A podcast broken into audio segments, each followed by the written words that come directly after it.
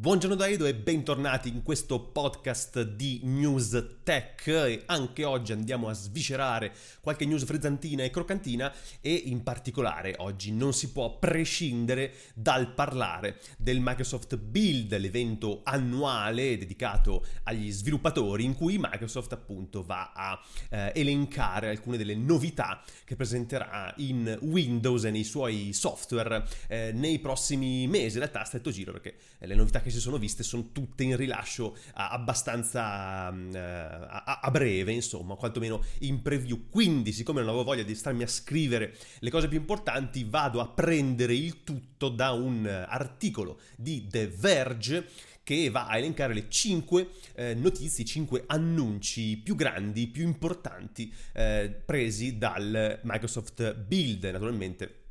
i 5 più importanti secondo The Verge, ma anche secondo me perché eh, non ho voglia di fare io questo lavoro. Quindi eh, i cinque annunci, naturalmente questa, questa manifestazione, questo evento è pregno di AI. L'AI regna sovrana dappertutto, c'è AI infilata un po' dappertutto, ma eh, è anche scontato visto gli, gli ingenti investimenti di Microsoft nell'AI e soprattutto in OpenAI. E quindi il primo annuncio importante è che verrà inserito in, nelle prossime versioni preview di Windows 11 Copilot, un Copilot, un AI Copilot che sarà appunto un assistente personale, come, come viene scritto appunto, chiamato Copilot, che richiama proprio il Copilot in GitHub, che però viene usato soltanto per scrivere codice. In realtà invece questo Copilot serve proprio per assistere a, alle, alle operazioni di Windows ed è poi un software che già viene integrato con lo stesso nome in Edge e Office, oltre appunto al già citato GitHub GitHub e quindi nella taskbar di Windows 11 prossimamente potremo aprire questa copilot e chiedergli cose, quindi fare appunto dei riassunti, spiegare del testo oppure spiegare come si fa ad andare a, a sistemare dei settings del PC e quindi questa feature sarà eh, rilasciata con la prossima preview di Windows 11 a eh, noi utenti base normali arriverà con un futuro, un futuro update. Tra l'altro qui viene citato anche che un, eh, nel prossimo update di Windows 11 arriverà anche il supporto a Bluetooth Low Energy Ah, si cita anche una cosa che interesserà a pochi, a pochi entusiasti del gaming, eh, verranno integrati in Windows 11 anche i controlli eh, per i software RGB, quindi se avete il case eh, con dentro i giochini delle lucine RGB sulle memorie o sulle ventole o sui dissipatori, ecco avrete un software in Windows 11 che vi permetterà di comandarle e configurarle che si integrerà direttamente. Va bene. Poi parliamo invece di Microsoft 365 Copilot che ancora una volta è l'assistente AI che è stato inserito dentro alla suite di 365, ebbene arriveranno i plugins che è una cosa che forse avete già sentito eh, quando si è parlato di ChatGPT Plus. Ecco, infatti eh, i plugins saranno sostanzialmente la stessa cosa, quindi eh, ci, saranno, ci sarà il marketplace di plugin da aggiungere a 365 e si potranno mettere cose come eh, un'estensione per Teams o, o connettori ad altre, ad altre, cose, Power Platform, bla bla bla. E poi ci saranno anche ovviamente quelli terze parti come Atlassian, Adobe. E visto che vengono in mente i plugins di ChatGPT beh, a quanto pare, anzi a quanto annunciato da Microsoft, eh, l'interfaccia per i plugins è esattamente la stessa, cioè il formato dei plugins è esattamente lo stesso sia per Copilot che per ChatGPT. Quindi eh, diciamo che le due cose iniziano ad assomigliarsi un po' troppo, un po' tanto e fondamentalmente si capisce che alla base c'è lo stesso software, probabilmente anche la stessa infrastruttura e chissà se in futuro questo porterà a un merge delle, delle due cose. Per il momento sono, sono, due entità separate, però i plugins vivono e possono essere integrati allo stesso modo in entrambi gli ecosistemi. Poi viene annunciata quindi l'integrazione di 365 Copilot dentro Edge, quindi nel browser di Microsoft verrà integrata una taskbar con dentro 365 Copilot che fondamentalmente è una specie di eh, chatbot anche qui molto simile a quella di Bing eh, in cui è possibile chiedere eh, aiuti o di eseguire operazioni e però si integra con il contenuto della pagina che si sta visualizzando in quel momento. Quindi eh, per esempio è possibile eh, chiedere informazioni proprio sulla pagina o usare le informazioni della pagina per creare nuovi dati, nuovi progetti per esempio chiedere un sommario oppure di trasformare il contenuto in un oggetto oggetto nella suite 365, eh, oppure anche appunto compilare una mail o un uh, foglio Excel. Ecco, questo è il genere di cose che Microsoft ha in mente per questo tool in Edge e naturalmente anche questo eh, sarà integrabile con i plugin di 365 Copilot. Andiamo ora a Windows Terminal e anche qui c'è un'integrazione AI in Windows Terminal. Sapete che Windows Terminal è il terminale eh, che Microsoft ha sviluppato per le nuove versioni di Windows. Benissimo, anche qui verrà inserito Copilot, che è il Copilot di GitHub, quindi GitHub Copilot, quindi per usarlo serve un account GitHub Copilot, quello, quegli account insomma a pagamento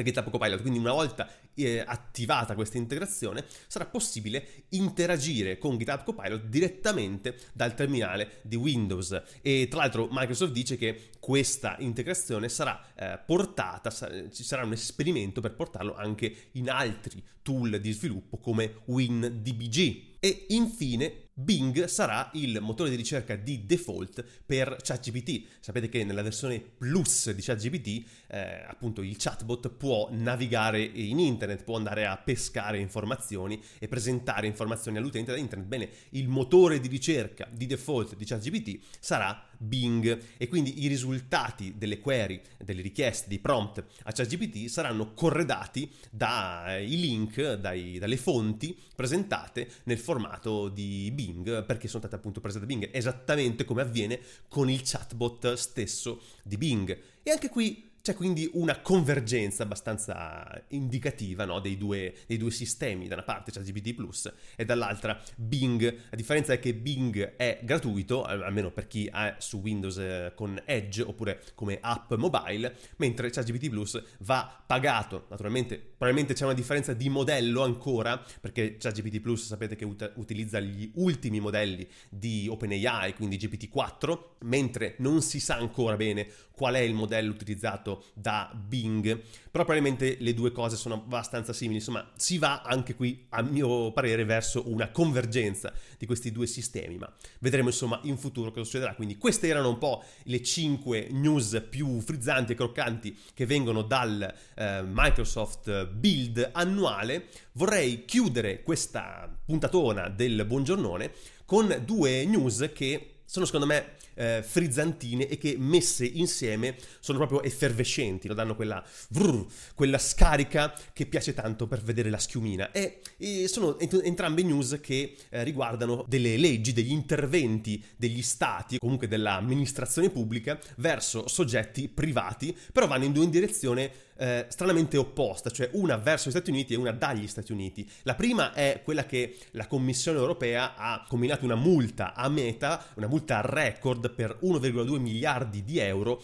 per aver trasferito illegalmente dati di cittadini europei negli Stati Uniti. Sapete che eh, qualche anno fa era in vigore una legge, un, un, un, patto, un accordo tra Europa e Stati Uniti che si chiamava Privacy Shield e che però nel 2020 è stata dichiarata di fatto non valida perché violava alcuni violava il GDPR sostanzialmente. Ma nel frattempo Meta, pur sapendo che c'erano queste violazioni, ha comunque continuato a trasferire eh, dati degli utenti pensando eh, che, essendoci comunque in, in, vigore un patto, almeno questo è quello che dice Meta, eh, questi trasferimenti fossero in realtà eh, permessi, legali. Mentre la commissione, in realtà eh, tutta un, un'indagine partita dalla commissione irlandese per la protezione dei dati, eh, ha eh, appunto deciso di condannare Meta perché questi, questi, questo fatto, questi, queste violazioni sono state eh, reiterate, ripetute e, e, molto corpose, cioè si parla naturalmente di milioni eh, di utenti, quindi una quantità di dati eh, pazzesca.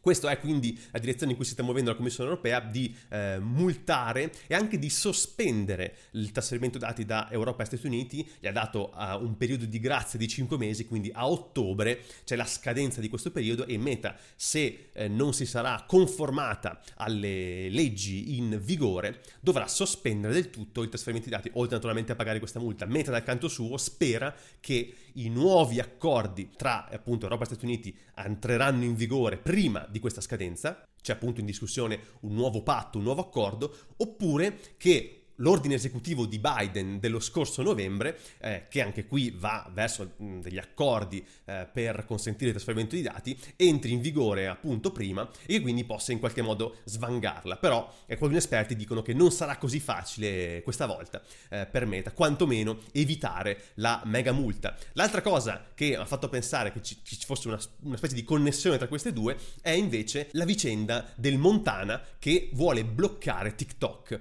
perché lo Stato del Montana, ovviamente uno Stato degli Stati Uniti, vuole bloccare TikTok perché dice appunto eh, che è dannosa per i propri cittadini, soprattutto per le ingerenze nella privacy eh, dei propri cittadini, quindi nella sicurezza dello Stato. Tra l'altro dovrebbe entrare in vigore dal primo gennaio dell'anno prossimo, ebbene TikTok ha, si è appellata, ha intentato una causa contro lo Stato per, perché appunto dice questa roba qua è incostituzionale. Quindi la società cinese ByteDance, che è eh, quella che possiede TikTok, vuole bloccare questa decisione che il Montana Montana ha preso a suo dire per proteggere i dati dei propri cittadini. Quindi vedete il parallelismo tra queste due news. Da una parte la Commissione europea che vuole impedire che i dati dei cittadini europei siano trasferiti negli Stati Uniti, perché dice negli Stati Uniti ci sono delle leggi troppo permissive nell'entrare nella vita, nella privacy dei, dei cittadini. Quindi eh, io che voglio proteggere i miei, eh, non voglio che i dati finiscano proprio lì in territorio americano dove non sono, non, non sono protetti dalle stesse leggi che eh, che abbiamo noi. Dall'altra parte invece uno Stato americano